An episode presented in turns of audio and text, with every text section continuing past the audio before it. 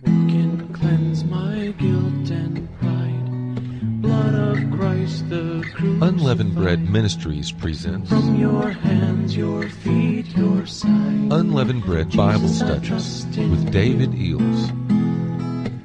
Can quench my thirsting soul. Pure as water, make me whole.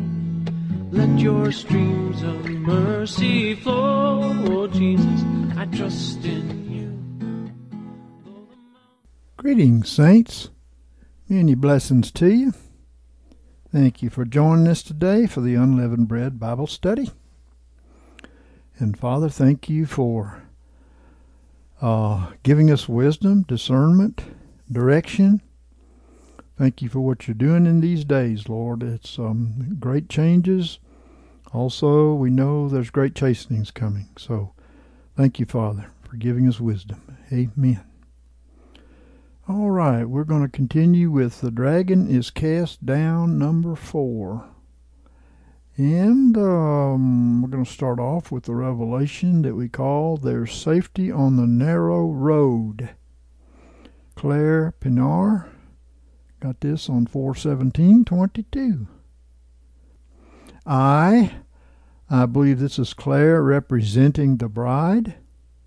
I dreamed I was at a beach area representing the seed of Abraham through faith, um, who are as the sands of the sea, according to the Lord. Uh, there were three changing stalls. My children were in the middle changing stall with some other children.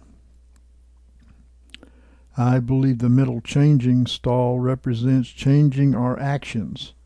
Uh, Romans 13 and 14 is, But put ye on the Lord Jesus Christ, like a garment, right? And make not provision for the flesh to fulfill the lusts thereof. Okay, so like the bride's Revelation 19 revelation about her garment, which was uh, luminous, you know, we have to put on the garment of the Lord. And these children represent those who are being raised up by the bride. Um, the middle stall, uh, she said, represents the narrow path. Yes, I agree with that. And uh, Matthew 7 and 14 says, The narrow, for narrow is the gate, and straitened the way that leadeth unto life, and few are they that find it. Well, okay. The uh, changing stall on the left was completely derelict and looked like it had been bombed or abandoned. Yes, the, the world has no ability to put on Jesus, right? And these represent the goats that Jesus put on his left. They are reprobated. Okay? Once inside the middle changing stall, it looked like a bunker even though it was only a little lower than ground level by about one or two feet. It had a blue uh, shower curtain, although the water supply had been turned off. Yet we understand that. But I knew my children were already cleaned up. That's good. Praise the Lord. Um, so the changing stall on the right side had a few young kids in it, but they were crying, malnourished, and dirty. I was trying to help them come into the middle stall, but they would not or could not, so I stopped trying. While the stalls to the right represent those who are in bondage to apostate religion and not well fed or sanctified malnourished and dirty, they said, okay? And that reminded me of Hosea 4 6. Uh, My people are destroyed for lack of knowledge, because thou hast rejected knowledge. See, she tried, but she couldn't get through to him. Because thou hast rejected knowledge, I also will reject thee, that thou shalt be no priest to me, seeing that thou hast forgotten the law of thy God. I also will forget thy children. That seems to be the case in that stall. Uh, Proverbs 2 and 23 through 27 says, Keep thy heart with all diligence, for out of it are the issues of life. Put away from thee a wayward mouth. In other words, say what God says. And perverse lips uh, put far from thee. Let thine eyes look right on, and let thine eyelids look straight before thee. Make level the path of thy feet, and let all thy ways be established. Turn not to the right hand or to the left hand. Remove thy foot from evil. That seems to be the case here. And then I heard enemy fire all around me, and I realized I was in a war zone. Well, he, that's where we're headed. the Christians are in the midst of a war between the deep state and the alliance, right? And of course, between God and the devil. and so I knew I needed to retrieve something from out in the open near the water. And I told my children, I'm coming right back. They were very scared. Uh, well, the spiritual children of the bride are seeing a war that much of the world does not know, and um, and they they know what is coming. So much of the world don't even know there's a war going on. Okay, my oldest daughter had tears in her eyes and said, "Please be quick." I ran to where there were palm trees on the beach and just as I found what I was looking for, I saw these black, red, and white fighter jets. Black, red, and white. Raining down on us. Uh, well, according to uh, SidMartinBio.com, the colors of red, white, and black were chosen to reflect the philosophy of a new nation the principles for which it stood, its hopes and aspirations, and the nation's supreme determination to preserve the harmony and unity of spirit which underlie the cultural diversity of our people. These uh, fighter jets uh, represent the war between the deep state and the alliance to bring uh, onto the world stage their different ideas of a new world order uh, whether it's uh, the Great Reset or the New Age of Aquarius, the 1,000 years of peace, right? Hmm. I realized then that I was looking for a group of people, uh, not for something. They were in SWAT clothing. Well, these are the Christians who fight for a kingdom that is not theirs. You understand? They're out there fighting for the world, but Lord forbid us to fight in that manner. And as we see, this always leads to death. Matthew 26 52 says, Thus saith Jesus. For all they that take the sword shall perish with the sword. That's pretty certain. And I knew I needed to help them get to the safety of the middle changing stall. I started shouting directions at them and pointing to the changing stall, hoping that they would follow me. But it was too late. The bullets and the enemy fire fell down on everyone around me. And in the dream I prayed Psalm 91 and said, quote, No evil will befall me. Unquote over and over. And I knew I was on a God sent mission, so He would have to protect me. Amen. I ran back to the stall or the changing room or bunker with uh, mortar and bullets literally flying everywhere around me. It was miraculous that I did not get hit. I don't think anyone else survived. Well, most of the apostate Christianity does not believe Psalm 91, which the bride was standing upon. Um, I never saw a single new face around me. It felt futile until I exercised my faith and gave God glory for his protection in the situation. And then as I went into the bunker uh, a second time, the scene inside changed and I was cooking a meal in front of a white stove. Obviously, everybody got to be fed the good word of God, right? I had a, a red tomato paste pasta dish on the stove and a lamb roast in the oven. well, Psalm 91 is because of the Passover lamb who bore the curse for us. Galatians 3 and 13. Christ redeemed us from the curse of the law, having become a curse for us. For it is written, Cursed is everyone that hangeth on a tree. So the what most of Christianity does not understand is Jesus bore the sin and he bore the curse of the sin too. And so they do without. Well, above the stove was a, a white clock on the wall that said 2:30 and I knew we needed to eat at 6 p.m. My stepmom, uh, representing the apostate church, we believe, came in and said that I would need to go into the left bunker. Oh no, where the extra provisions were. Uh, so they had stored up over there, huh? I didn't go immediately. I did not want to listen to her, and I knew I had all the ingredients I needed.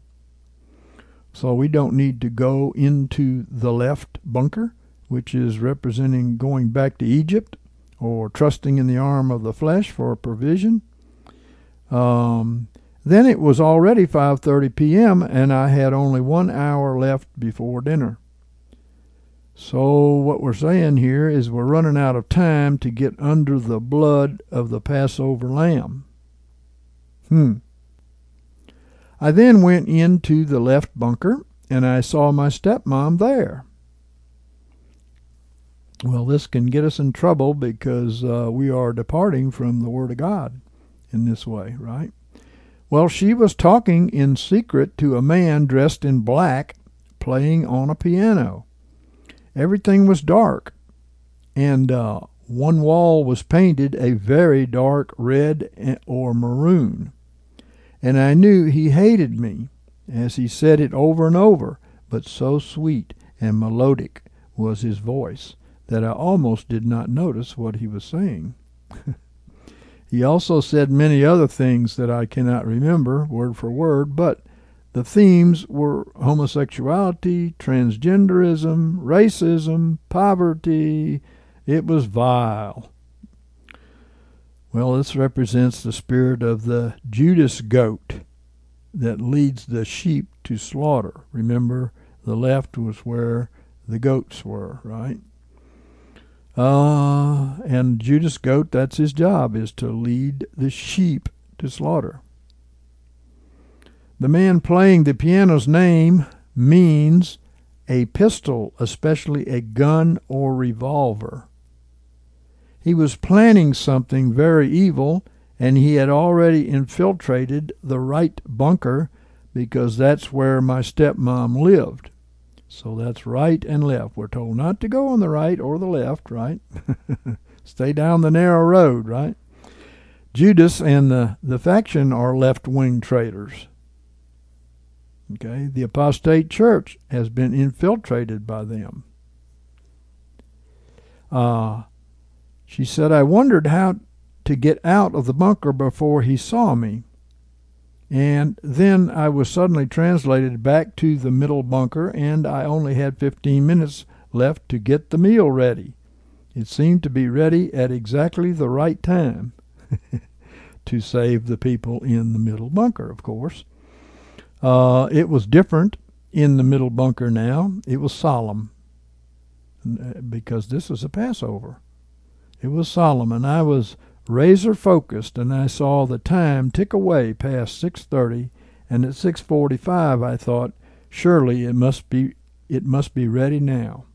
I knew everything could uh, gently simmer until the appointed time without anything burning or drying out. I think I was waiting for someone to arrive before we ate. Um, this could be the man child anointing. Amen.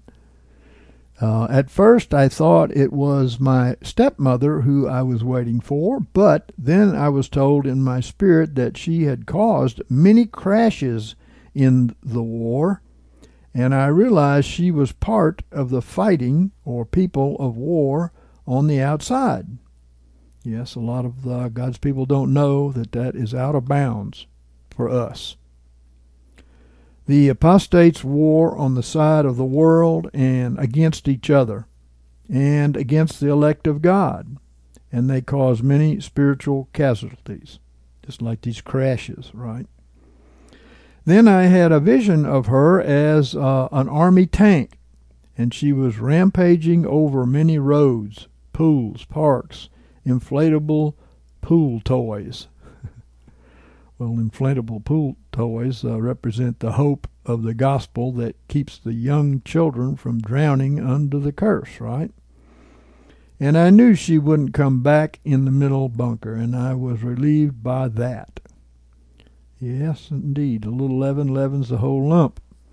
I woke up with the meat still not eaten and the guest still not there and I believe the guest was waiting that I was waiting for was the man child. Yeah.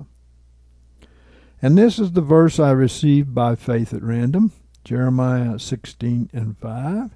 For thus saith the Lord, Enter not into the house of mourning, neither go to lament, neither bemoan them, for I have taken away my peace from this people uh, says the Lord, even loving kindness and tender mercies. Oh, pretty accurate answer for by faith at random, right? So I asked the Lord who those in the middle bunker are, and received by faith at random Jonah 1 and 14. Wherefore they cried unto the Lord, and said, We beseech thee, O Lord, we beseech thee, let us not perish for this man's life, and lay not upon us innocent blood, for thou, O Lord, hast done as it pleased thee. And uh, she said Jonah represents Jesus. Yeah. Who had to be uh, sacrificed so that those in the boat could be saved, right? If you remember correctly, Jonah's boat. And the people in the boat could uh, represent those in the ark of his protection because our sins have been placed on him because of Jesus' proclamation in Matthew 12, 38 through 40. Then, a, then certain of the scribes and Pharisees answered him, saying, Teacher, we would see a sign from thee. But he answered and said unto them, An evil and adulterous generation seeketh after a sign, and there shall no sign be given unto it but the sign of Jonah the prophet. They sacrificed Jonah, and they were saved. For as Jonah was three days and three nights in the belly of the whale, so shall the Son of Man be three days and three nights in the heart of the earth. Hmm. Okay, a third time I was speaking with the Lord about this dream, and I asked for a text by faith at random for what I represent. And my finger landed on quote, resurrection of Jesus, unquote. Hmm. From 1 Peter 1 and 3, in context 3 through 5. Blessed be the God and Father of our Lord Jesus Christ, who according to his great mercy begat us again unto a living hope by the resurrection of Jesus Christ from the dead, unto an inheritance incorruptible it's indestructible, incorruptible, right? and undefiled, that fadeth not away, reserved in heaven for you, who by the power of God are guarded through faith unto a salvation ready to be revealed in the last time. Well, of course, those in the middle bunker were spared, saved, they were on the narrow road. They didn't turn to the right. They didn't turn to the left. And they had a Passover lamb. A lot of people don't know about the Passover lamb. That's the sad part. Okay, then we got this revelation here. Uh, the dragon attempts to devour the man child. Uh, and this was given to Claire also for 1622. In this vision, I was looking up at the sky, and the Lord showed me a newborn baby boy's heel. And I saw a snake head hovering over behind the baby. Then I saw a vaccine or injection, and two men in wizard outfits on either side holding the baby up, saying Calliope over and over again.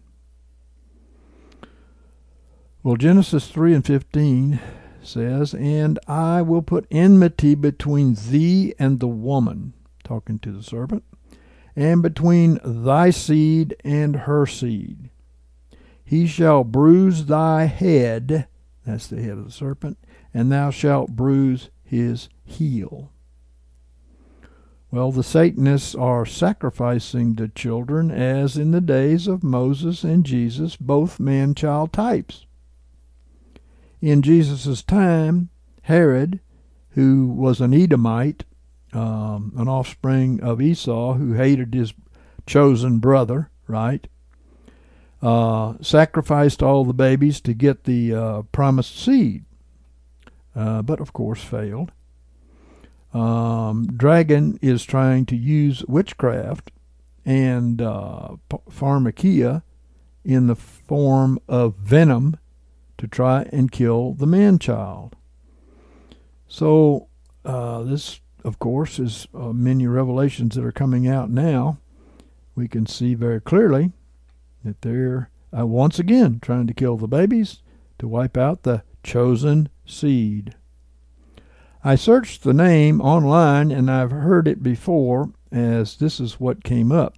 Calliope means uh, beautiful voiced. It's from kalos, uh, meaning beauty, and ops, meaning voice. Calliope uh, was the most prominent of the muses, the nine sister goddesses who in uh, Greek mythology presided over poetry, song, and the arts and sciences. Hmm. Well, uh, these Satanists are telling people to follow the science. Uh, of course, they've hidden the science, but to their grave mistake, it's being discovered. Uh, but what the science shows is that they are sacrificing the babies with their pharmakia. And the people who trusted in God are far better off. Um, they're not initially infected by the vaccine, although they can be secondarily uh, infected by other people who have taken the vaccine. Uh, and again, you still have to believe in God and trust in God even after you have uh, skipped their vaccine. Okay? I asked the Lord for a verse by faith at random and received Amos 5:14. Seek good and not evil, that you may live. And so, Lord, the God of hosts, will be with you as you say. Yeah, uh, it reminds me of Exodus 15 and 26. And he said, If thou wilt diligently hearken to the voice of the Lord thy God, and do that which is right in his eyes, and will give ear to his commandments, and keep all his statutes, I will put none of the diseases upon thee which I have put upon the Egyptians. So what happened at the Passover? It went over the Israelites who were under the blood uh, and who had sacrificed the lamb and believed and trusted that that lamb would save them, and it hit the Egyptians. For I am the Lord that healeth thee, he says. So it's still the same today. You know, 1 Corinthians 5 tells us Jesus is our Passover lamb. He's already been sacrificed.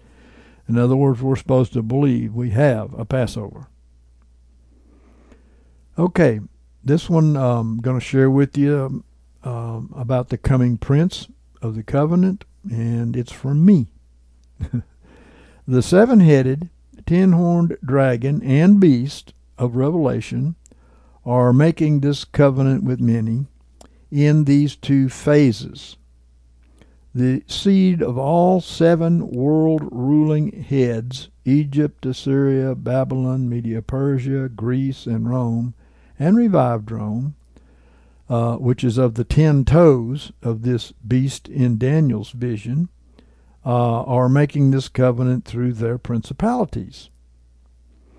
Uh, all of these beasts had a dominion that passed away. In other words, Egypt, Assyria, Babylon, all the way down, their dominion passed away, but their seed continued to our day. In other words, they still have a dominion. Okay? Daniel 7 and 12. And as for the rest of the beasts, their dominion was taken away, yet their lives were prolonged for a season and a time. And this is the season and time. Uh, the most noticeable in our day as Babylon Deep State falls, which we're watching, and of course they're not through killing people. They're going to take a big swipe at apostate Christianity. Uh, so the most noticeable is uh, Media Persia, which is now spiritually under Cyrus Trump okay, as we said from the beginning, uh, in the first phase, and Greece, which is the next phase after Media Persia, uh, the matured Antichrist beast under Alexander and his generals were that type uh, today. So there's going to be a big division uh, in this last beast. And um, because the Lord's going to go forth and fight as he fought in the day of battle, and he did it by dividing the enemy. Okay. So, and this is the second phase. Greece is the second phase. It's the type of the Antichrist. Many people point out the the Antiochus Epiphanes and the Alexander and all that. They point out these as types of Antichrist, and they are. Uh, the beast is more matured than the dragon. Okay. So this is the second phase, Greece. And in the middle of the tribulation, uh, this beast is going to make war on the saints. In other words, the pendulum is going to swing back in the other direction. Uh, of course, so much for the thousand years of peace, right? The super principality over all is Rome, because there are now the ten toes representing the whole world's continental divisions. So there is a principality above the individual principalities that are uh, at war uh, at this particular time. Media Persia, Greece, oh, well, not Greece yet, but Media Persia is conquering Babylon, right? Um, the majority of God's people will not recognize the beast and subsequently the covenant because of traditional carnal letter interpretations. Their patriotism is going to make them overlook this one, I feel. Uh, Daniel 9 and 26 says, The people of the prince that shall come shall destroy the city and the sanctuary and the end thereof shall be with a flood, even unto the end shall be war. Desolations are determined. The, like as in abomination of desolations, right?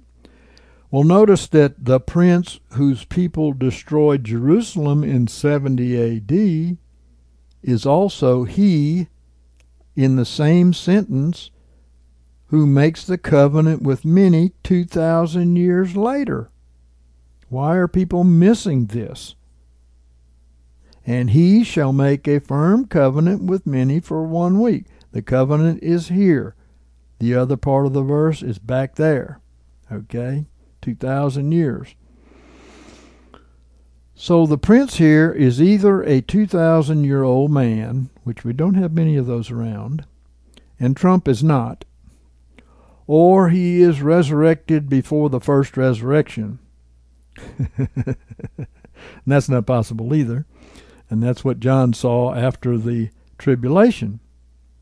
Or he is a spirit prince, a principality, we call them. Since the first conclusions are obviously not possible, we're left with a spirit prince who has no problem being around 2,000 years later.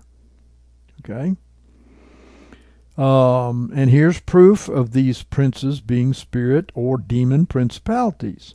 All of the other princes in Daniel's text before and after were either angel princes or demon princes, who are called principalities in Ephesians 6 and 12. And of the three evil principalities mentioned, the first ruled over the Persian beast, and the second ruled over the Grecian beast, and the third ruled over the Roman beast, which was the prince that shall come, whose people destroyed Jerusalem in Daniel's vision.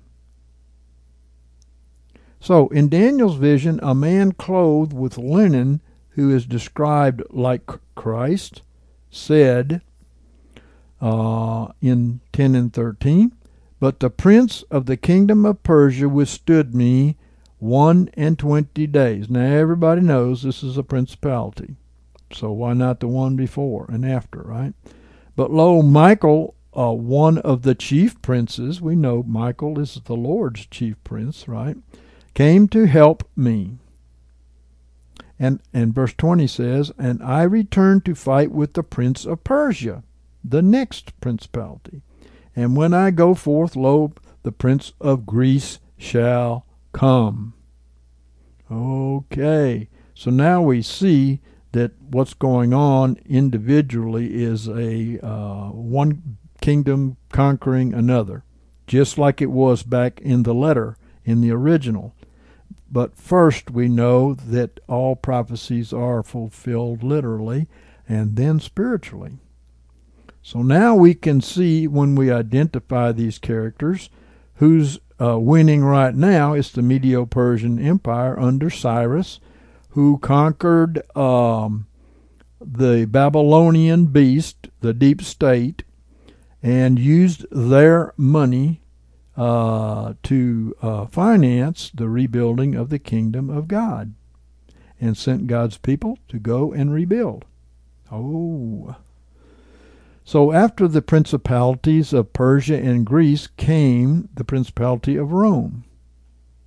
The sixth beast, head of the world, was Rome, which ceased as a world ruling kingdom and uh, is being revived in the tribulation as Daniel's ten toes of iron and clay, and is over the ten continental divisions of the earth.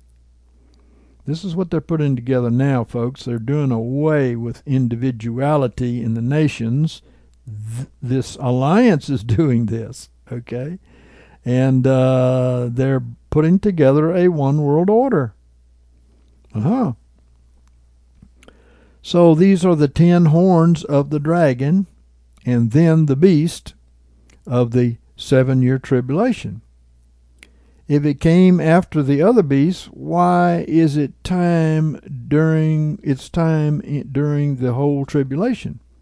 Because in Daniel's vision of the world beast, the iron representing Rome went all the way from the original Rome in the in the vision of the man, the beast, right? Went all the way from the thighs of original Rome to the end of time in the ten toes of iron and clay. It covered that whole region. So we're still seeing these individual beasts conquering one another, but there's one over them all.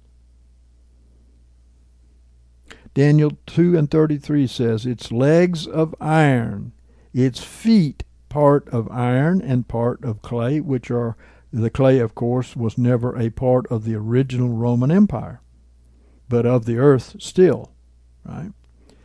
And the iron legs representing the Roman Empire were the longest part of the image. They covered that whole time. So they are being superimposed over this battle of the beasts because they uh, shall make a firm covenant with many for one week. They're uh, overruling all of these beasts in bringing about this. So uh, some say no, Rome died, you know, in this, in Revelation 13 and 3. And I saw one of his heads as though it had been smitten unto death, and his death stroke was healed. And the whole earth wondered after the beast. Oh, isn't it look like it's happening now? Hmm. Yes, it does. Okay, but no, it didn't die. Notice it was as though it died, but it was healed instead and continued to the end of time. Why do we know this? Because we know it doesn't fit with Daniel's vision of the beast. From the head of gold to the silver to the you know, brass on down, uh, all the way to the end of time, that uh, Roman Empire that was thought to be gone has actually been there. All the way to the end of time, the iron is there to the ten toes, the ten continental divisions of the earth. The Roman Empire is being revived in our day, not resurrected. Uh, its principality, who never died, is returning in our day to make a covenant. And he, that's the one who destroyed Jerusalem 2,000 years ago, um, and he shall make a firm covenant with many for one week. He, the same person. It's in the same verse. He's either 2,000 years old. Uh, since he is 2,000 years old, we know he's a principality. So we see that the life of the Roman Empire overlapped the individual types in another parable of Media Persia, which was Cyrus, Trump's dominion, and Greece, which is the full Antichrist, you know, beast, as opposed to the dragon, right? And we also see here that God's angel prince, Michael, warring with these demon princes. Daniel 12 and 1 says, And at that time shall Michael stand up, the great prince, who standeth for the children of thy people. The great prince. He's a principality on God's side. so, um, and notice that just as Michael is a prince from heaven over a body inhabited by Christ the King, so this principality is returning from the abyss to rule over a beast body inhabited by Satan, a king. Revelation 17 and 8. The beast that thou sawest was and is not, and is about to come up out of the abyss, and to go into perdition or destruction. Yes. So this last beast with the seven heads represents the seed of all the previous beasts in a one new UN body. I'm saying I'm calling it a new UN body because it is a United Nations that's coming together to bring down Babylon. And uh, because the old UN body is dying with its deep state leadership. Okay. And this is the body of all lost mankind, this beast whose spirits and souls are born from the abyss through the seed of hordes of demons from the abyss.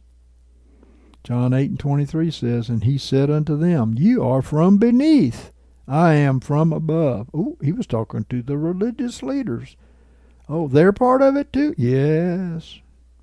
I am from above. You are of this world. I am not of this world. Hmm.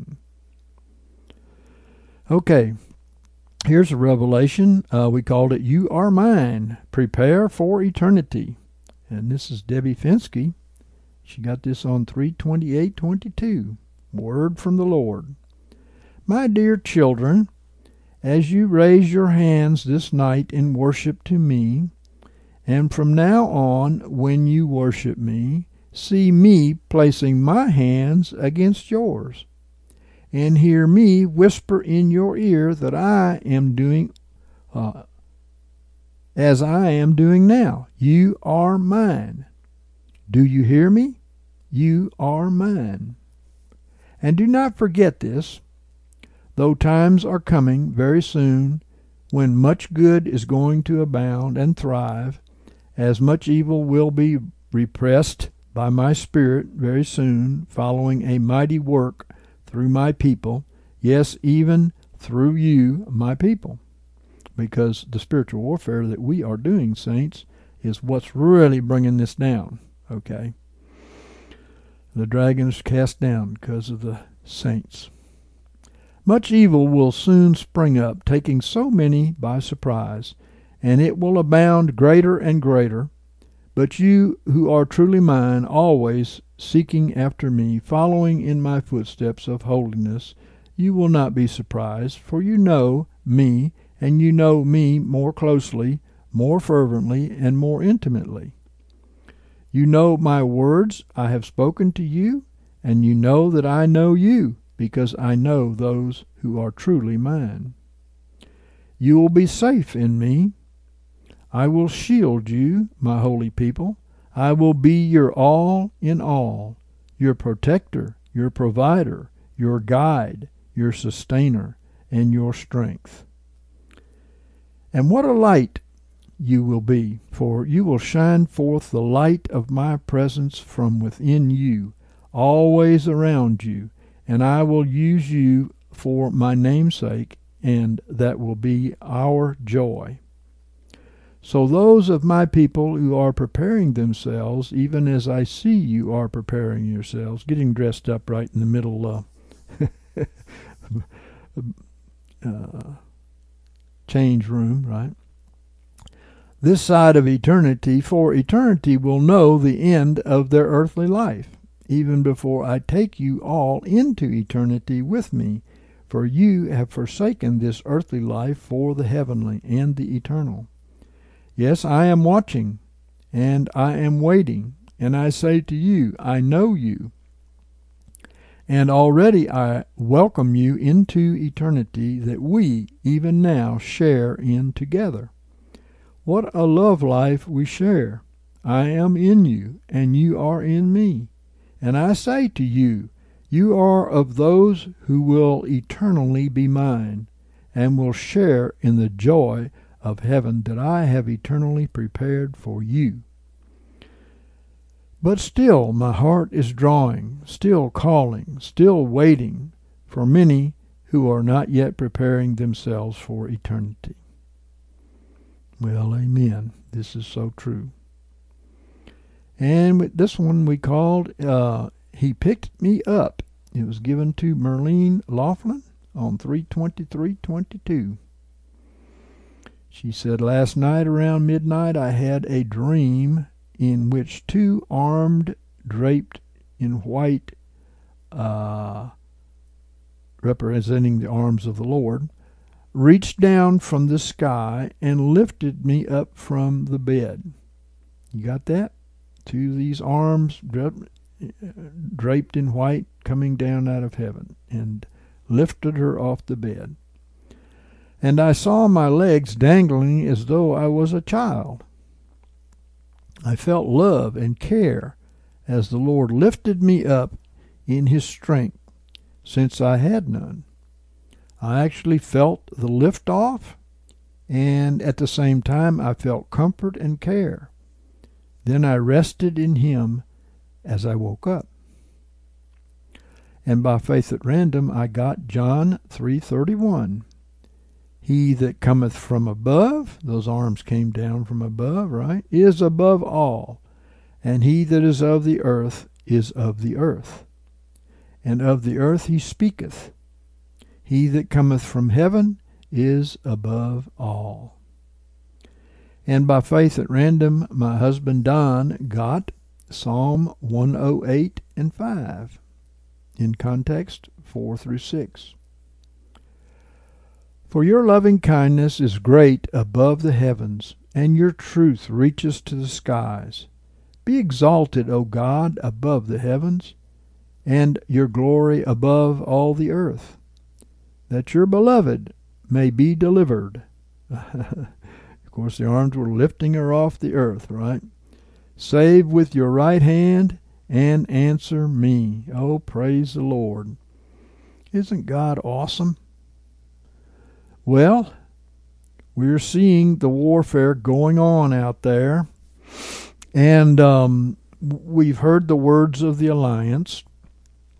We've heard, um, well, there's a whole lot of um, uh, New Age stuff mixed in with the alliance. Um, they're actually believing that some of this is Christianity, but obviously it's not Christianity.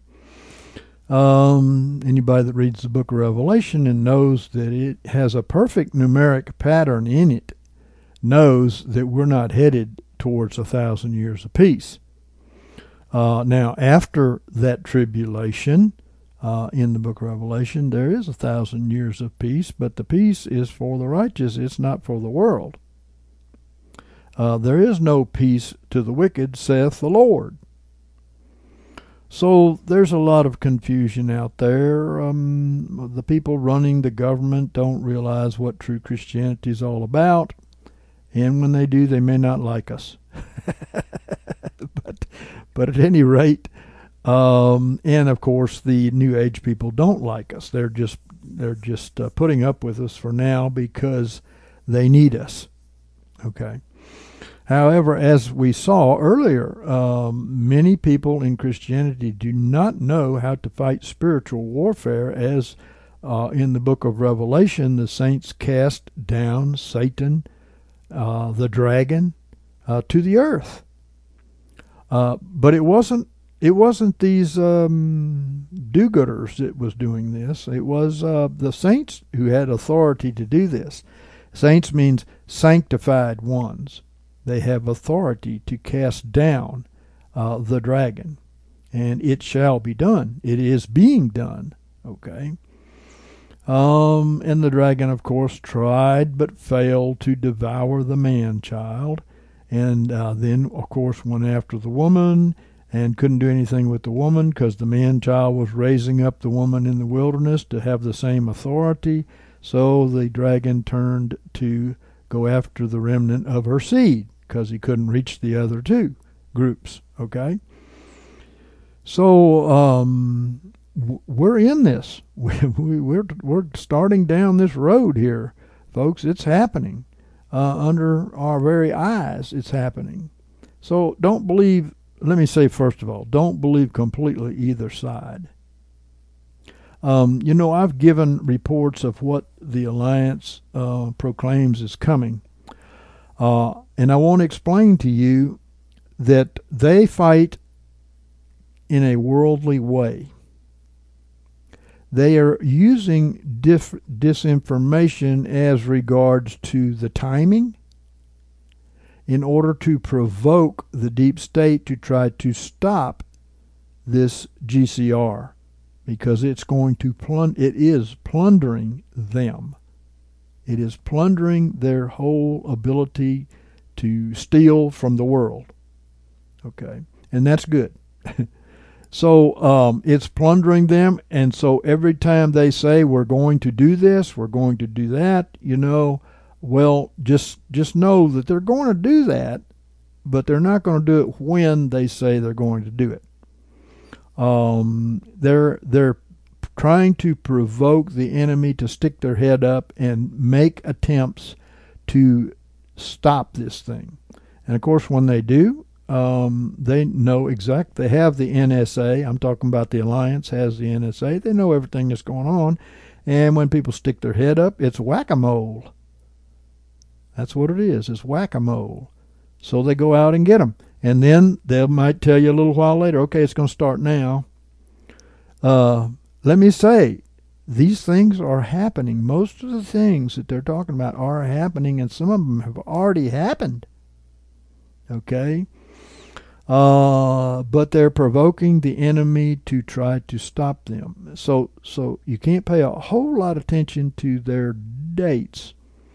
Uh, but they're saying that this GCR is going to do a complete flip before uh, May the 1st, I believe they said.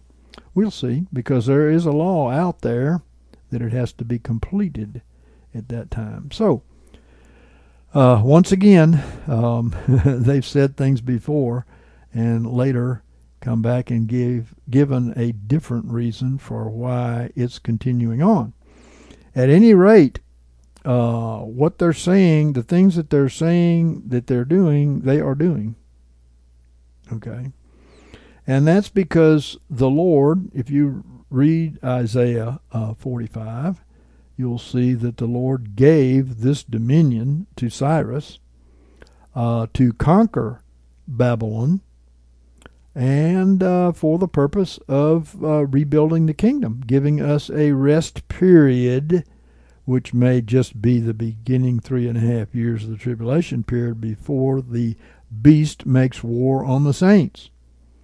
So basically, Trump is uh, giving us time, as we had one revelation uh, a few years ago given to us, that it, it was pointing towards the fact that he was giving us time. Time for what? Time to rebuild the kingdom. What is the kingdom? It's the people. It's the people.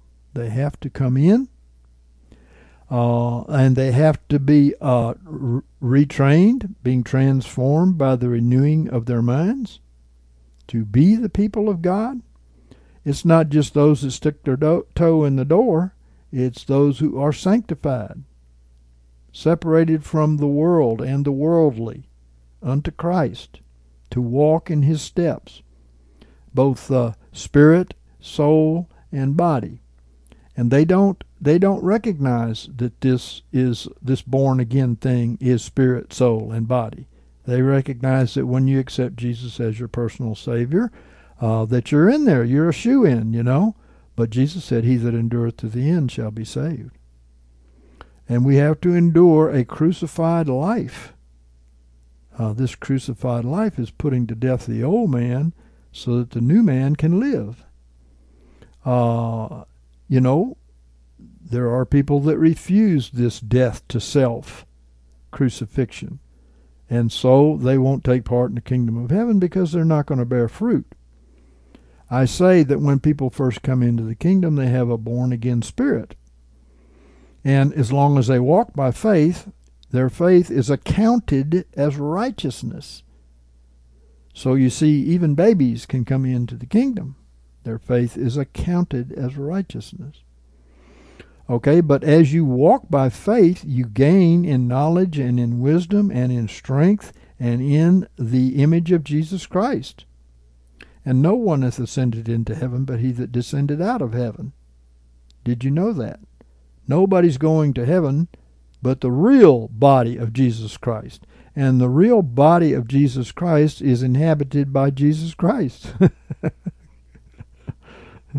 and we know what he looks like. We've read the Bible. We've read the New Testament. We know what he looks like. He's not the uh, remade Jesus of the apostate religions that we know of today. He's not anything to do with that at all. He's the same yesterday, today, and forever, the Bible says. So we should give up on apostate religion. That's um, that's that that uh, stepmother that always wanted to be in the, the wrong box, right? Never in the middle where they belong, down the middle of the road where uh, we are not to turn to the right nor turn to the left. She was uh, constantly turning in both directions. Okay, so uh, we know all of this is a test to see who truly are the people of God. All of this is a test. So you can step into it as a baby. You must continue to walk by faith. And that faith can't be in a worldly institution like these um, apostate religions. You can come into the image of those preachers, but you can't come into the image of Christ unless you look in the Bible and see what he looks like, what he does, what is his ministry, on and on and on. This is what they deny. And if you stay in them, you will die. And you will not come into the image of Jesus Christ 30, 60, and a hundredfold.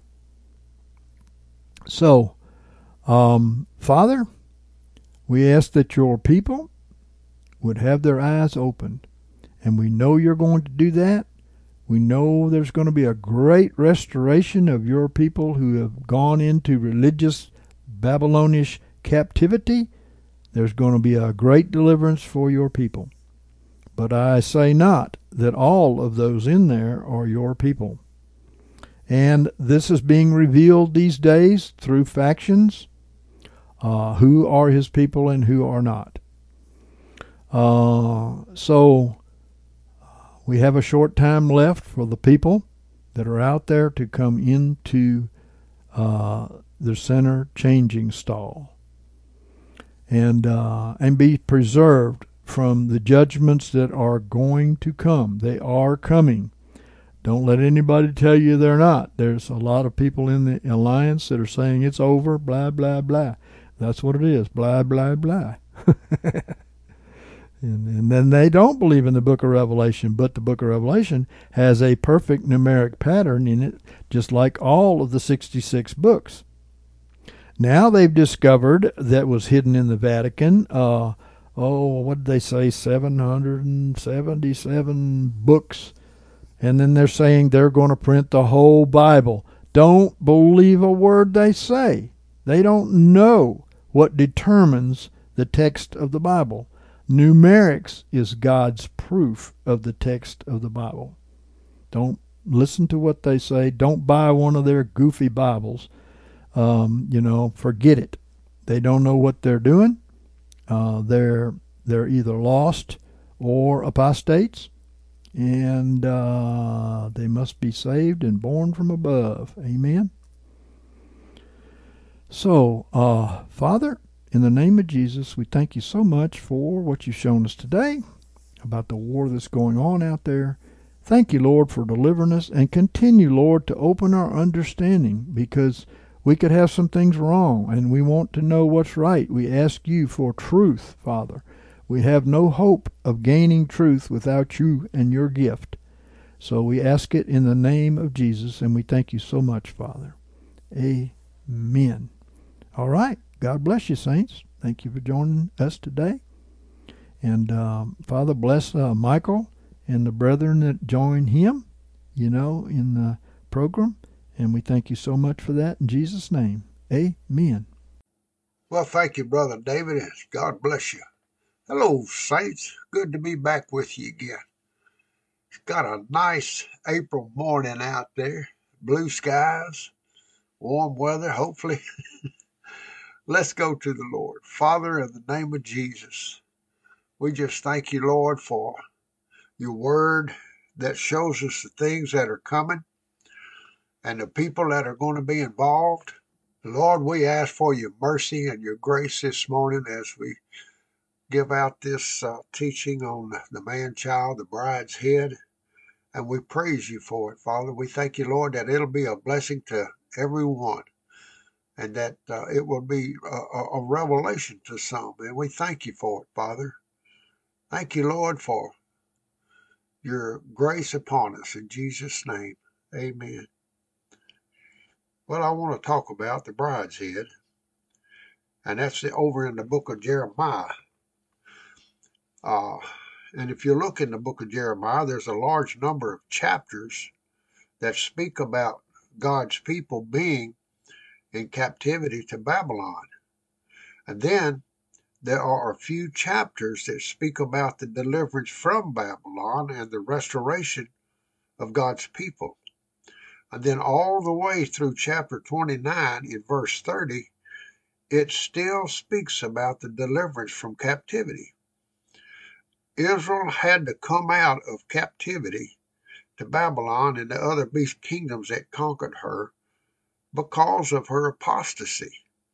Now, if you'll notice that when God is speaking about this historic happening, every once in a while, he'll pop something in there that you know is jumping thousands of years down the road into our time.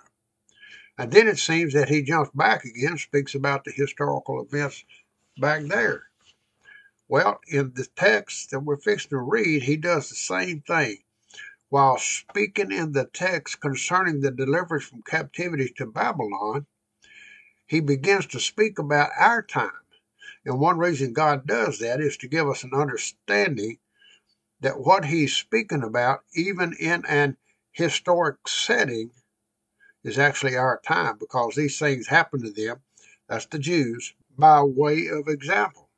And they were written for our admonition upon whom the end of the ages are come, it says in 1 Corinthians 10 and 11. And what God spoke about them, he was speaking about us. When he spoke to them in the letter, he was speaking about us in the spirit. So that's what we need to remember as we read through Jeremiah because he jumps on quite a few occasions into the present time in this text. And really, when we understand that we're all coming out of Babylon, that all of God's people have been taken into bondage because of their sins, we're all on our way back to the promised land. Then it makes a lot more sense, don't it? Now, in some places, it's really easy to understand the meaning.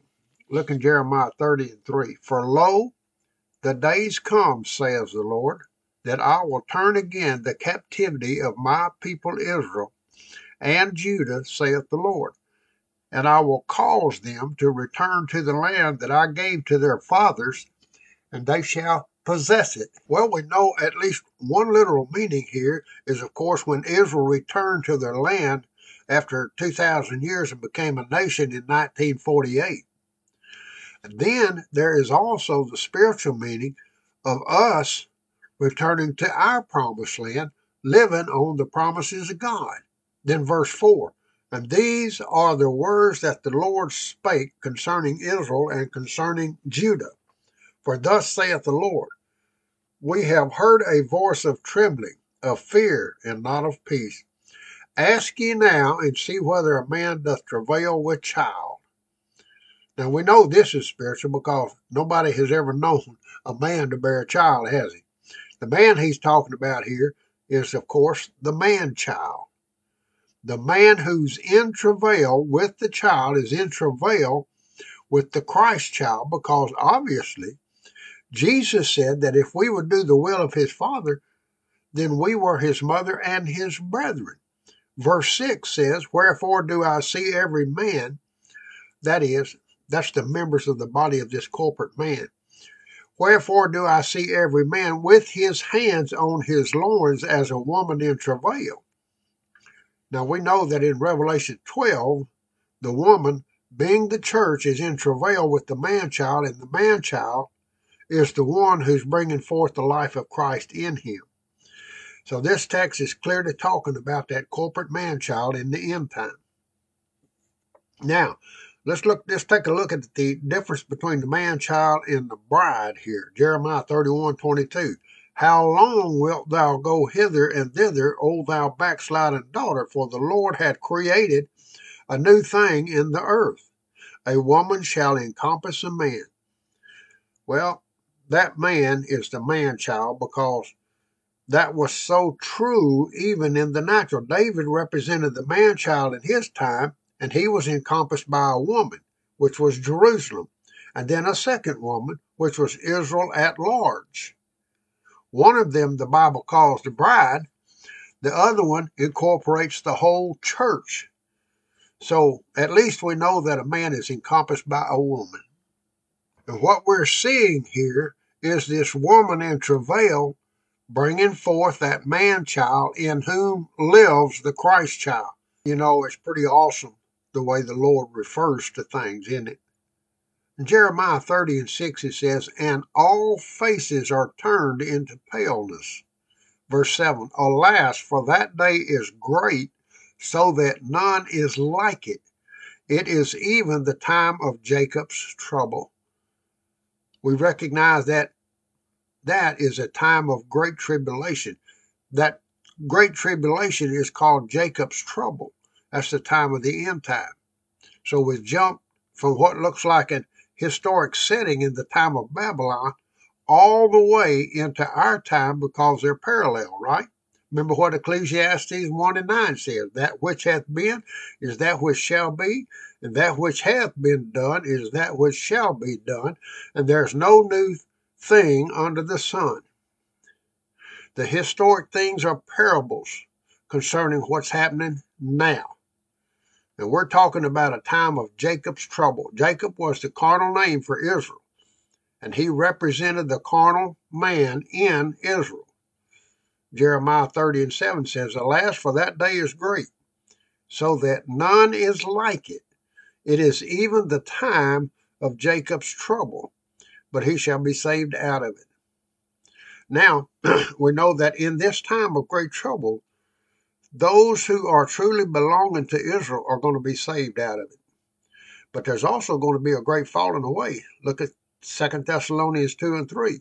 Let no man beguile you in any wise, for it will not be except the falling away come first, and the man of sin, sin be revealed, the son of perdition. And then over in verse 8, and it shall come to pass in that day, saith the Lord of hosts, that I will break his yoke, yoke from off thy neck and will burst thy bonds, and strangers shall no more make him their bondman. In the natural, the people of the world and a whole lot of Christians are still in bondage to that old man, to the beast. God says that He's fixing to set His people free. Glory to God. Thank you, Jesus. And what you reckon is going to happen to Israel? Well, the Bible tells us in Romans chapter 9 and verse 27, and Isaiah cries concerning Israel If the number of the children of Israel be as the sand of the sea, it is the remnant that shall be saved. But it also tells us that all Israel shall be saved in Romans 11 26. that, however, is used in the text where Paul is speaking about the grafting into the olive tree of the Gentile church and the end time remnant of Israel being grafted back into their own olive tree. And Jeremiah goes on in chapter 30 and verse 9 But they shall serve the Lord their God and David their king, whom I will raise up unto them. Now, check this out. It's not just only talking about Jesus, it's talking about an end time David. And that's the time that he's speaking about right here the time of Jacob's trouble and the time when the woman is in travail with the man child. It's that time that God says he's going to raise up a David unto them. Now, verse 10 of Jeremiah 30 says, Therefore fear thou not, O Jacob my servant, saith the Lord, neither be dismayed, O Israel. For lo, I will save thee from afar, and thy seed from the land of their captivity. And Jacob shall return and shall be quiet and at ease, and none shall make him afraid. For I am with thee, saith the Lord, to save thee. For I will make a full end of all the nations whither I have scattered thee. Well, that ain't never happened, has it? The nations are going to be in a great civil war that's going to destroy them those nations as a nation ain't never going to rise up again. That's an end time event, though. now, if you skip down just a few verses, we find this in verse 21. And their prince shall be of themselves, and their ruler shall proceed from the midst of them. Sound like Jesus, don't it? Well, Jesus came to sit upon the throne of David 2,000 years ago. But Jesus also said that he was coming again in John 16 as a man child born to a woman. And in Revelation 12, we see that prophesied again for 2,000 years later. So here we have a text that's speaking about the end time. He said, Their ruler shall proceed from the midst of them, and I'll cause them to draw near. Folks, that's grace, isn't it? This is not great men. This is God's grace working in men. John 6 and 44 says, No man can come to me except the Father that sent me draw him. God the Father is drawing this leadership close to him, and it's by grace. It's not by man's works. Jeremiah 30 21 again, and I will cause him to draw near, and he shall approach unto me for who is he that hath had boldness to approach unto me, saith the Lord? And ye shall be my people, and I will be your God. Now he fixing to, he goes on to speak about verse 23 Behold, the tempest of the Lord, even his wrath is gone forth, a sweeping tempest. It shall burst upon the head of the wicked, and the fierce anger of the Lord shall not return until he have executed, until he have performed the intents of his heart. In the latter days ye shall understand it. There he's talking about the latter days again. 31 and 1, it says, At that time, saith the Lord, will I be the God of all the families of Israel, and they shall be my people. Well, if you notice, God says that in the, the latter days, He's going to be the God of all the families of Israel, and that all Israel shall be saved. Well, how are they going to accomplish that? Romans 11 and 19 says, Thou wilt say then, branches were broken off that I might be grafted in. Verse 20. Well, by their unbelief they were broken off. That's talking about natural Israel and their own olive tree, okay? And thou stand by your faith. Be not high minded, but fear.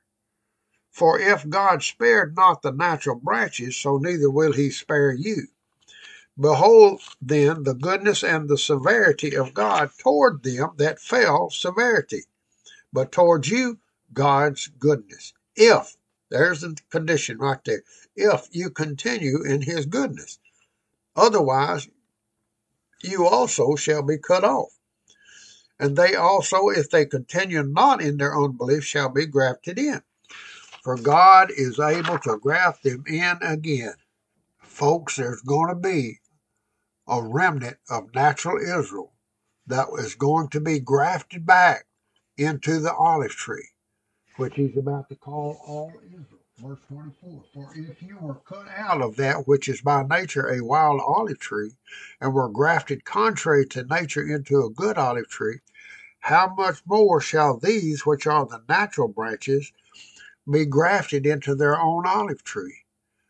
For I would not, brethren, have you ignorant of this mystery, lest ye be wise in your own conceits, that a hardening in part has befallen Israel, until the fullness of the Gentiles be come in.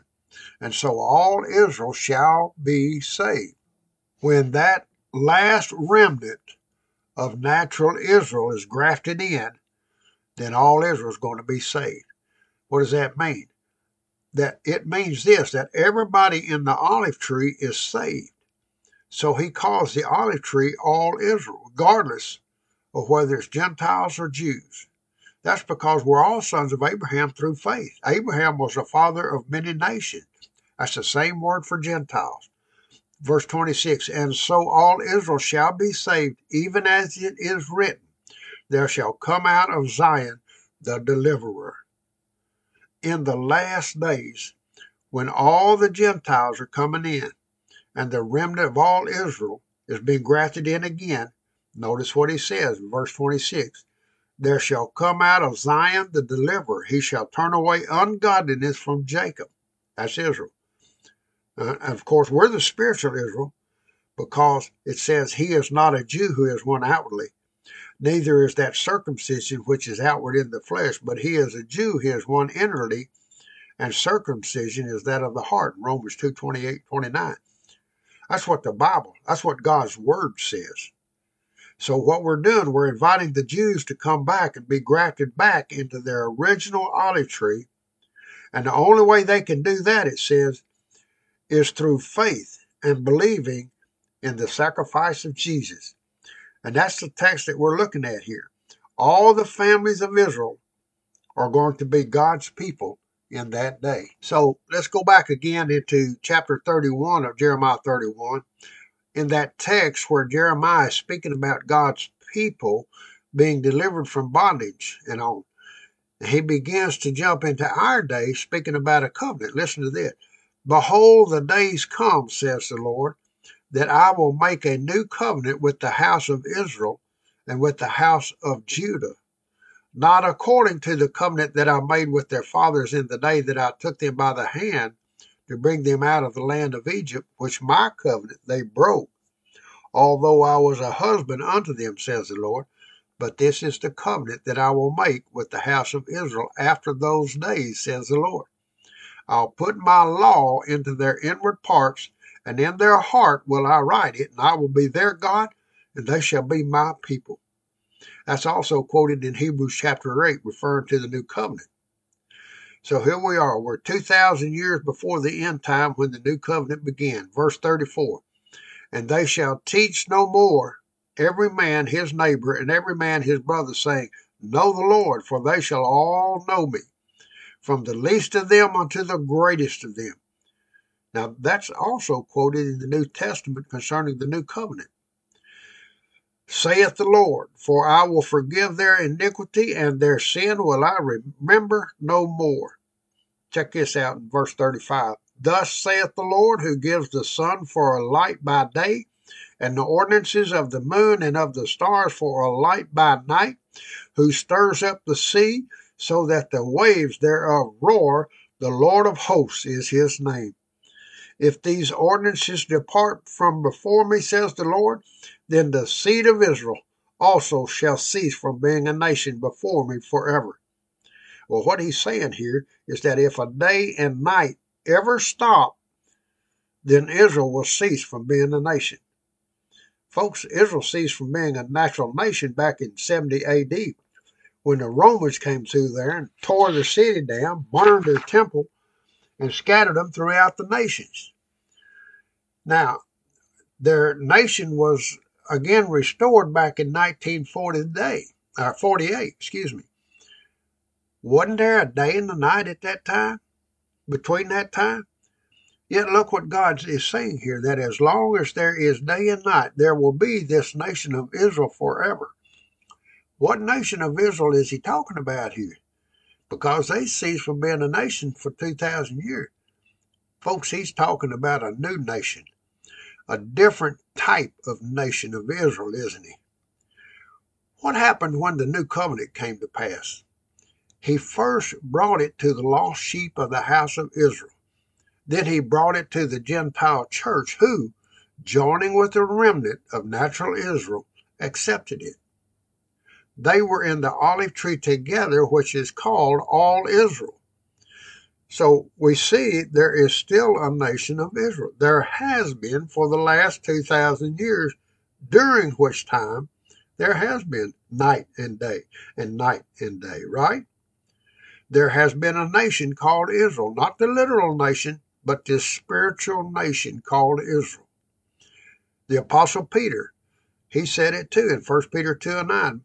But ye are an elect race, a royal priesthood, a holy nation, a people for God's own possession, that ye may show forth the excellencies of him who called you out of darkness into his marvelous light. Folks, he was talking to the Christians. And we need to remember this. And also in Romans 11, 19, and 26, well, we've just learned that these two together, the believing Gentiles and Jewish remnant, make up the nation of all Israel.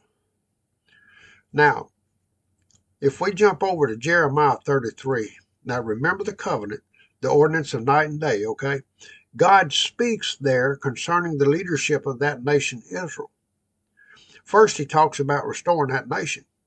Jeremiah 33 and 9 says, And this city shall be to me for a name of joy, for a praise, and for a glory before all the nations of the earth, earth, which shall hear all the good that I do unto them, and shall fear and tremble for all the good and for all the peace that I procure unto it. Thus saith the Lord. Yet again there shall be heard in this place, what's the place? That's Jerusalem, whereof ye say, It is waste without man and without beast. And when they weren't a nation either, by the way, okay? Even in the cities of Judah and in the streets of Jerusalem, they are desolate without man and without inhabitant and without beast. The voice of joy and the voice of gladness, the voice of the bridegroom and the voice of the bride. When? Is the voice of the bridegroom and the voice of the bride going to be in Jerusalem. In these days, God is raising up both the bridegroom and the bride. He ain't doing it in old Jerusalem because it's apostate. Right now, it's apostate, very much turned away from God. I'm talking about the God of the New Testament. It's for the most part going ahead and doing their own thing, and there's only a very few from among the Jews that are attempting to live under the Old Testament. So, once again, what city is he referring to? It's the city that Paul spoke about when he said, You are come unto Mount Zion and unto the city of the living God, the heavenly Jerusalem. That was over in Hebrews 12 and 22. We who are born again are joined to this heavenly Jerusalem. In that city, there's the voice of the bridegroom and the voice of the bride. Well, what's the bride? The Bible tells us in these verses in Revelation chapter 21 and verse 9. And there came one of the seven angels who had the seven bowls, who were laden with the seven last plagues, and he spoke with me, saying, Come here, I will show thee the bride, the wife of the Lamb. And he carried me away in the Spirit to a mountain great and high, and showed me the holy city Jerusalem coming down out of heaven from God. Folks, that's the bride. That's Jerusalem. Now we find it also in verse 2. And I saw the holy city, New Jerusalem, coming down out of heaven from God, made ready as a bride adorned for her husband. Now we've already learned about how Jerusalem is being born from above. First the spirit, then soul, and then the body, in the body of the bride. The bride is God's holy people. But notice, the bride also is Jerusalem. It's not the 12, 12 tribes outside of Jerusalem, it's Jerusalem. There's also a leader over there that uh, end time spiritual Jerusalem by what we just read. Listen to what Jeremiah 39 says. But they shall serve the Lord their God and David their king, whom I will raise up unto them. And there's some of you saying out there, well, that happened back in times when Jesus came to natural Jerusalem.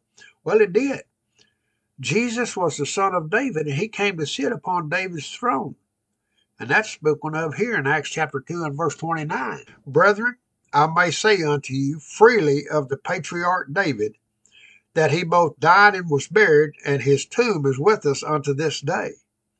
Being therefore a prophet, and knowing that God had sworn with an oath to him, that of the fruit of his loins he would set one upon his throne.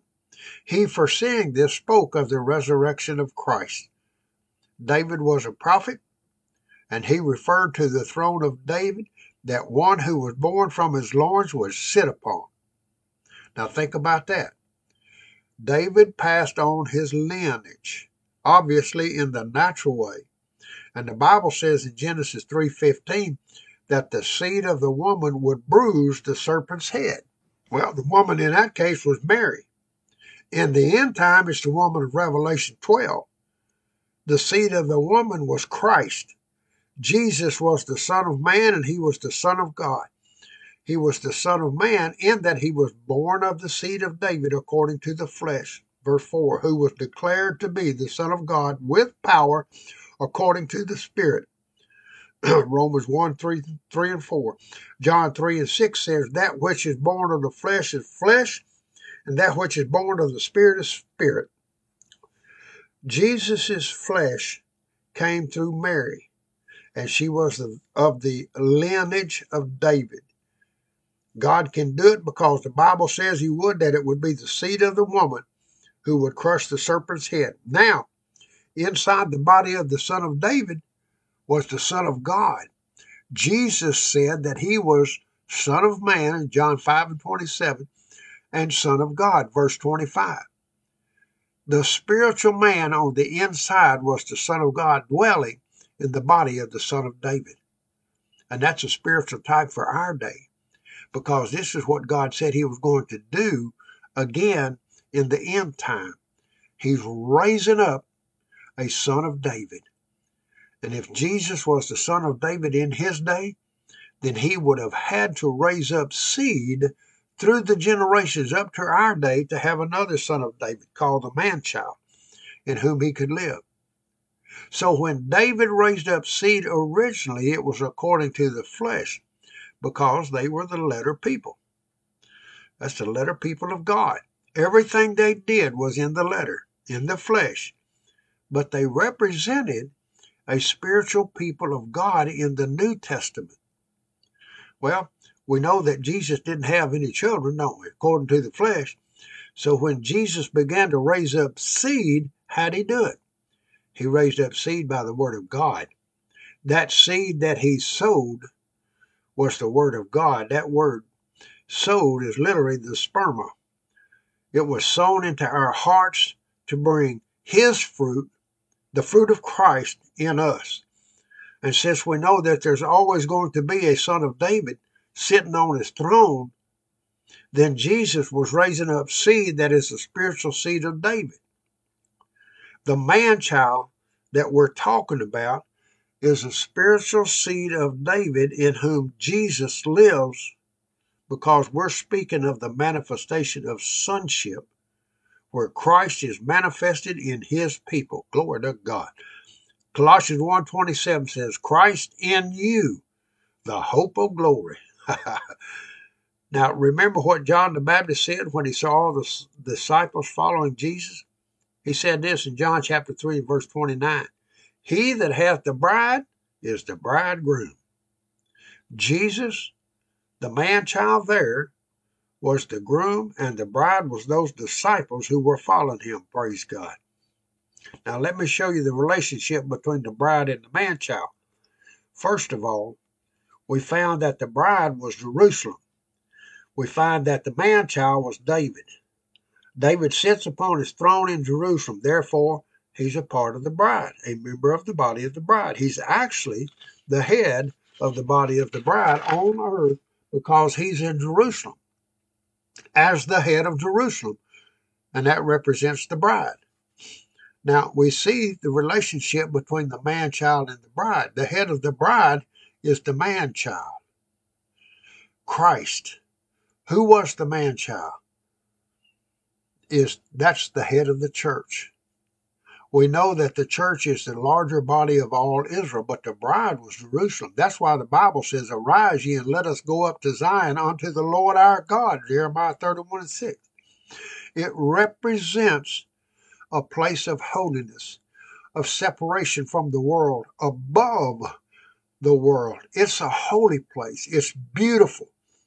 We see the relationship with David as the man child with the bride.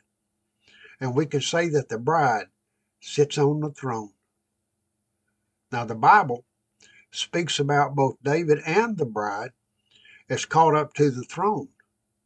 Though we're not talking about a catching away to heaven, as I'll explain later. Jeremiah 3 and 17. At that time they shall call Jerusalem the throne of the Lord, and all the nations, that's the Gentiles, shall be gathered unto it to the name of the Lord. So the throne and Jerusalem represent the name, which is, of course, the nature, character, and authority.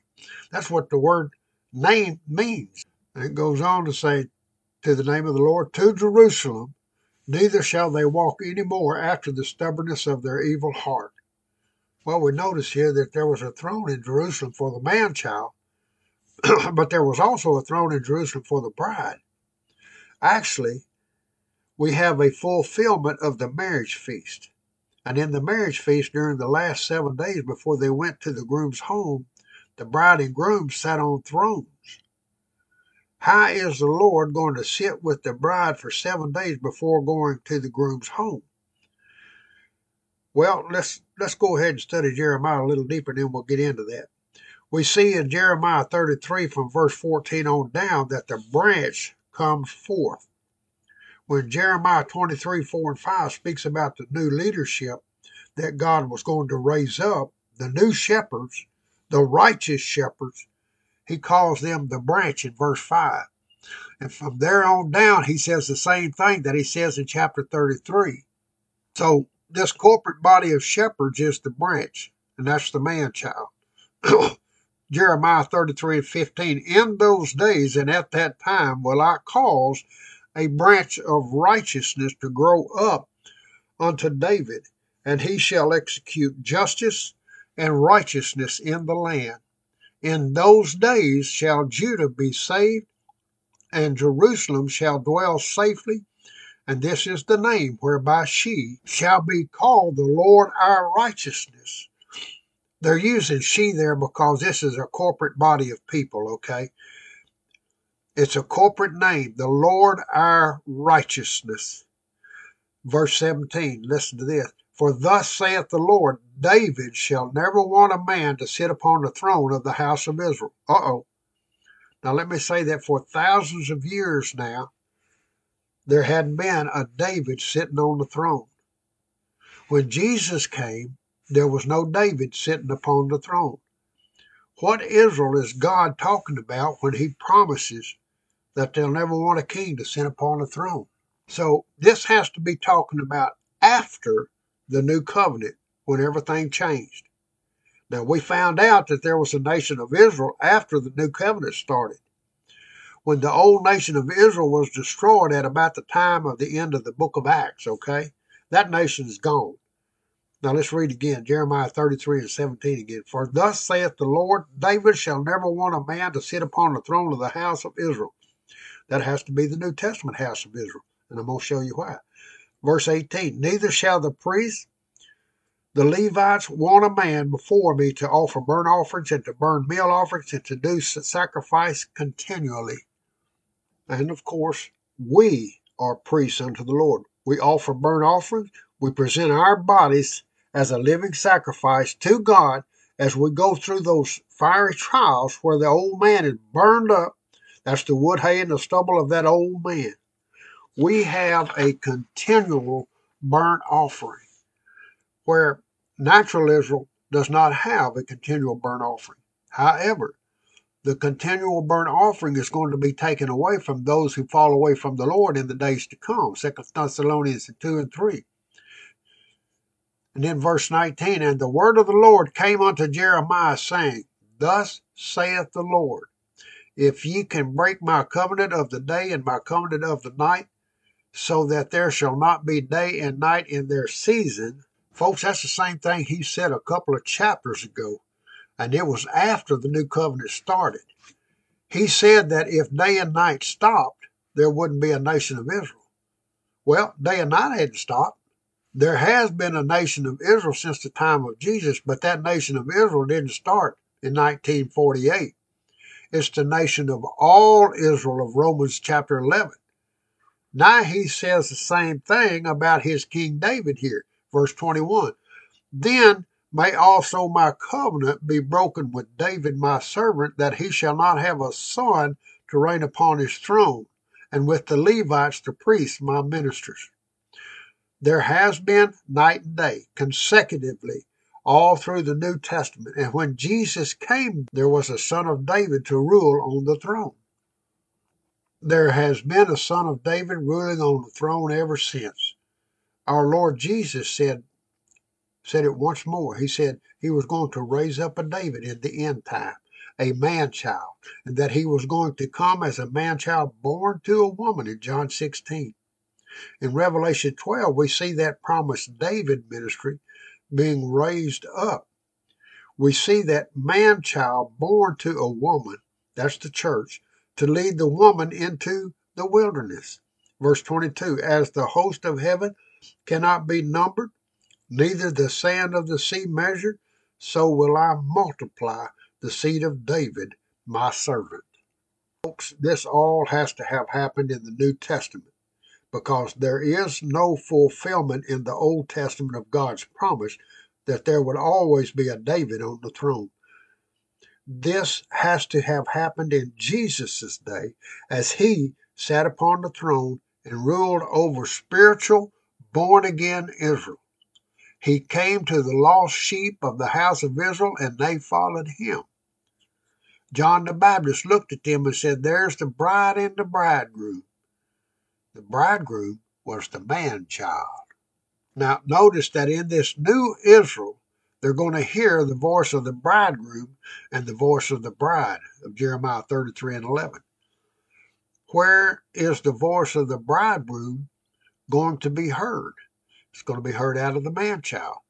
Remember what Paul said in Romans 11:26, and so all Israel shall be saved, even as it is written, there shall come out of Zion the deliverer.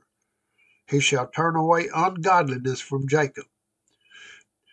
That he was going to send the deliverer out of Zion. This was going to happen when the last of the Gentiles were being brought into the kingdom, and the remnant of the Jews was being restored to the same olive tree kingdom. We're in those days now, folks. Who is this deliverer? Well, David delivered Israel from the bondage to the Philistines and the enemies thereabout. So let's keep on reading here in Jeremiah 33 and 22. As the host of heaven cannot be numbered, neither the sand of the sea measured, so will I multiply the seed of David my servant and the Levites that minister unto me. He's going to multiply the seed of David. That's the corporate body of David, which is the branch that we see is the corporate body of the seed of David in verse 15. Those are the shepherds whom God said he was going to raise up. In other words, Jesus has ruled on the throne of David. But who was David? He was a physical man in whom the Lord lived. Well, who was Jesus? Jesus was the Son of Man, the Son of David, in whom the Spirit of the Son of God lived. What is this David that he's multiplying in these days? Well, once again, he's talking about physical men in whom Jesus lived. Who is it that lives in them? That's the bridegroom. Jesus, as the man child, was the bridegroom. John 3:29. He that hath the bride is the bridegroom. What type was Jesus fulfilling here? Notice that the bride and the bridegroom were on the earth. And in our day, the truth is that the bride and the bridegroom are on the earth. Jesus has said that he's going to come as a baby born to a woman. John 16 21. A woman, when she is in travail, has sorrow, because her hour, hour is come. But when she is delivered of the child, she remembers no more the anguish for the joy that a man is born into the world.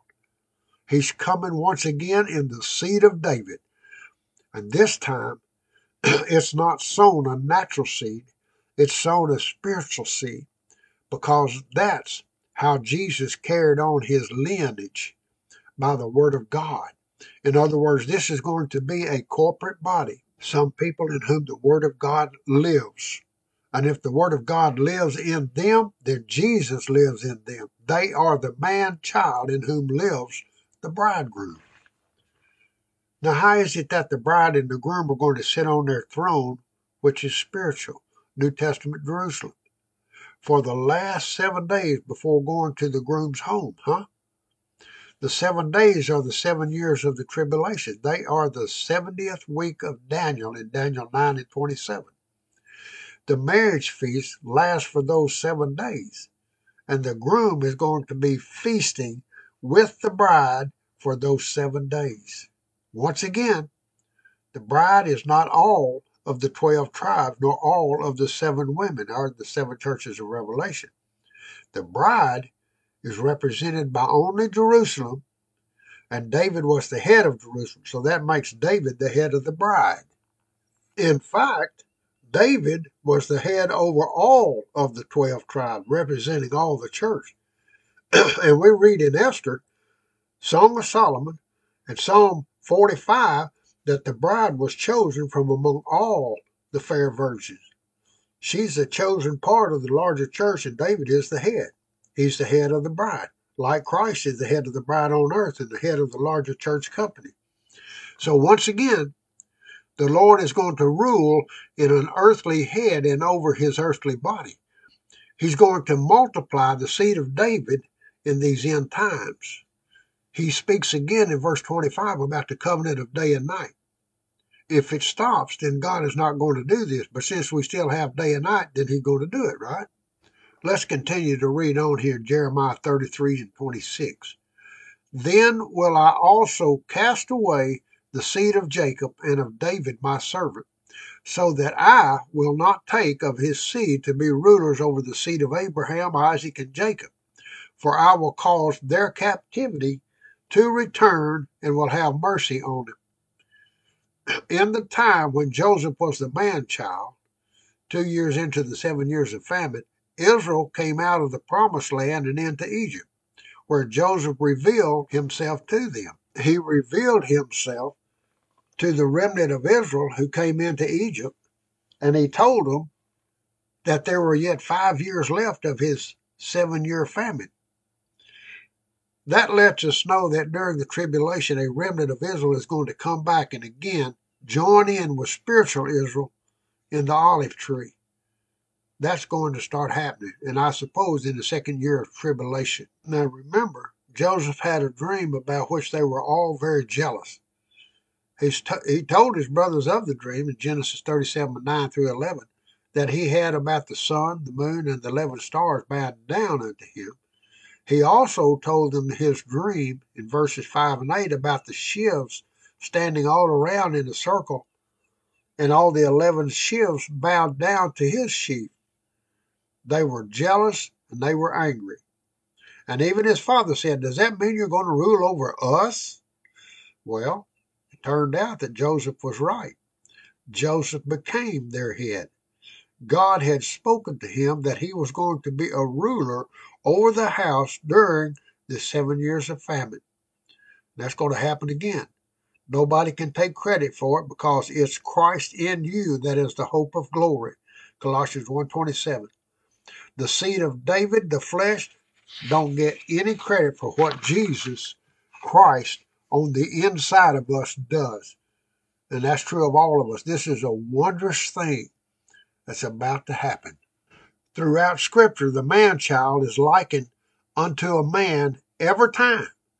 Ain't, it's never likened unto a woman. In the New Testament, we are told that the head of every man is Christ, but the head of the woman is man. 1 Corinthians 11 and 3. So we're talking about the man child being the head of the bride because both dwelt in Jerusalem, which the Bible calls the bride in Revelation 21 and 2. The man child is the head of the bride, but he's a man. In the New Testament, the Bible says, But I permit not a woman to teach nor to have dominion over a man in 1 Timothy chapter 2 and verse 12. And then you'll notice that all of the elders that God chose in the New Testament were men also. Is that the man child is going to be made up of the new leadership, the new shepherds, and it's going to be men. However, the bride who sits on the throne of Jerusalem was made up of both men and women. Jerusalem, as the capital city, was where the leadership over the 12 tribes dwelt and served under David. The city of Jerusalem was made up of both men and women.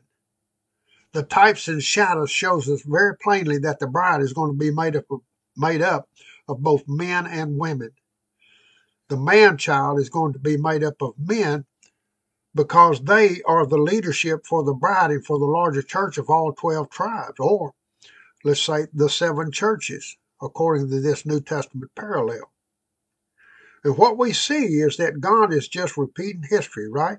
Remember what Ecclesiastes 1 and 9 that which hath been is that which shall be.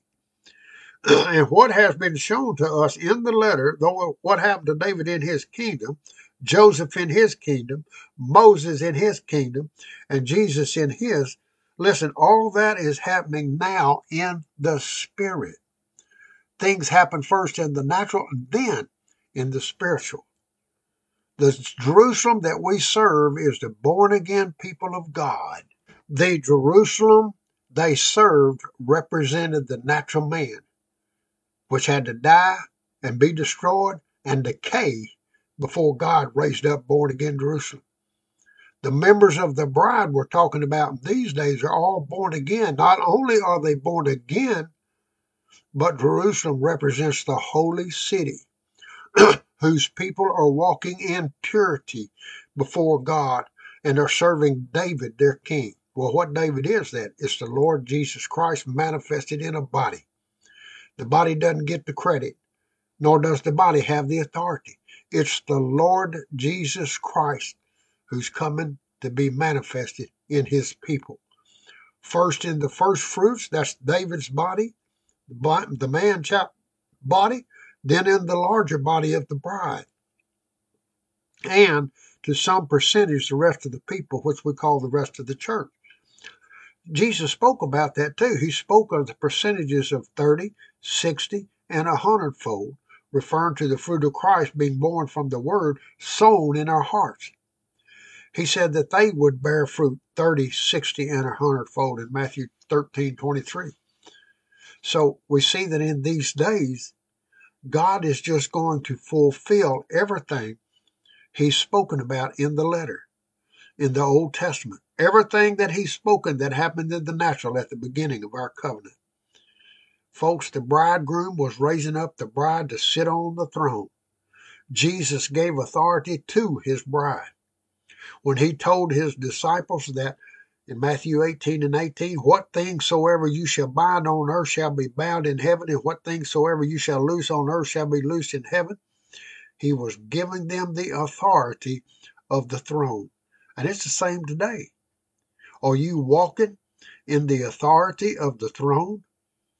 Remember, Jeremiah 3:17 calls Jerusalem the name of the Lord, and that means the nature, character, and authority in Jerusalem, the people have the nature, character, and authority of the Lord. That's what Jerusalem represents. And that's why the bride was so beautiful.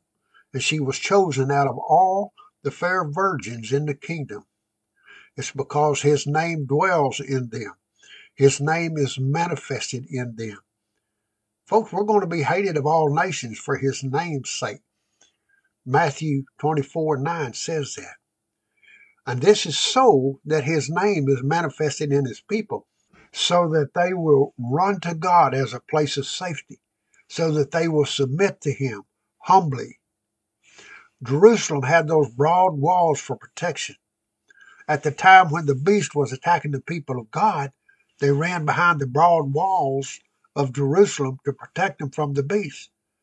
They knew it was a protective place from the beast kingdom, and so it is today to abide in the secret place of the Most High, Psalms 91 1. To abide in Christ is to run behind the broad walls of the New Testament spiritual Jerusalem. And if you'll read Hebrews 12, you'll find that when the church was a full gospel church, they came to Jerusalem. When they were submitted unto their King David, Jesus Christ, they came to Jerusalem. Folks, we need to climb Zion. We need to enter into the city we need to be a member of his bride or a member of his man child because that's the place of holiness. Well, bless God, I'm out of time. God bless you. We'll see you next time, God willing. For information, materials, and to contribute, go to unleavenedbreadministries.org. Contributions only may be addressed to David Eells, Post Office Box 23 16 16, Montgomery, Alabama 36123. Can quench my thirsting soul, purest water make me whole. Let your streams of mercy flow, oh Jesus, I trust in you. The mountains fall into the sea, though the rivers rise, I still believe. For your mercy stands and your word is true, oh Jesus. I trust in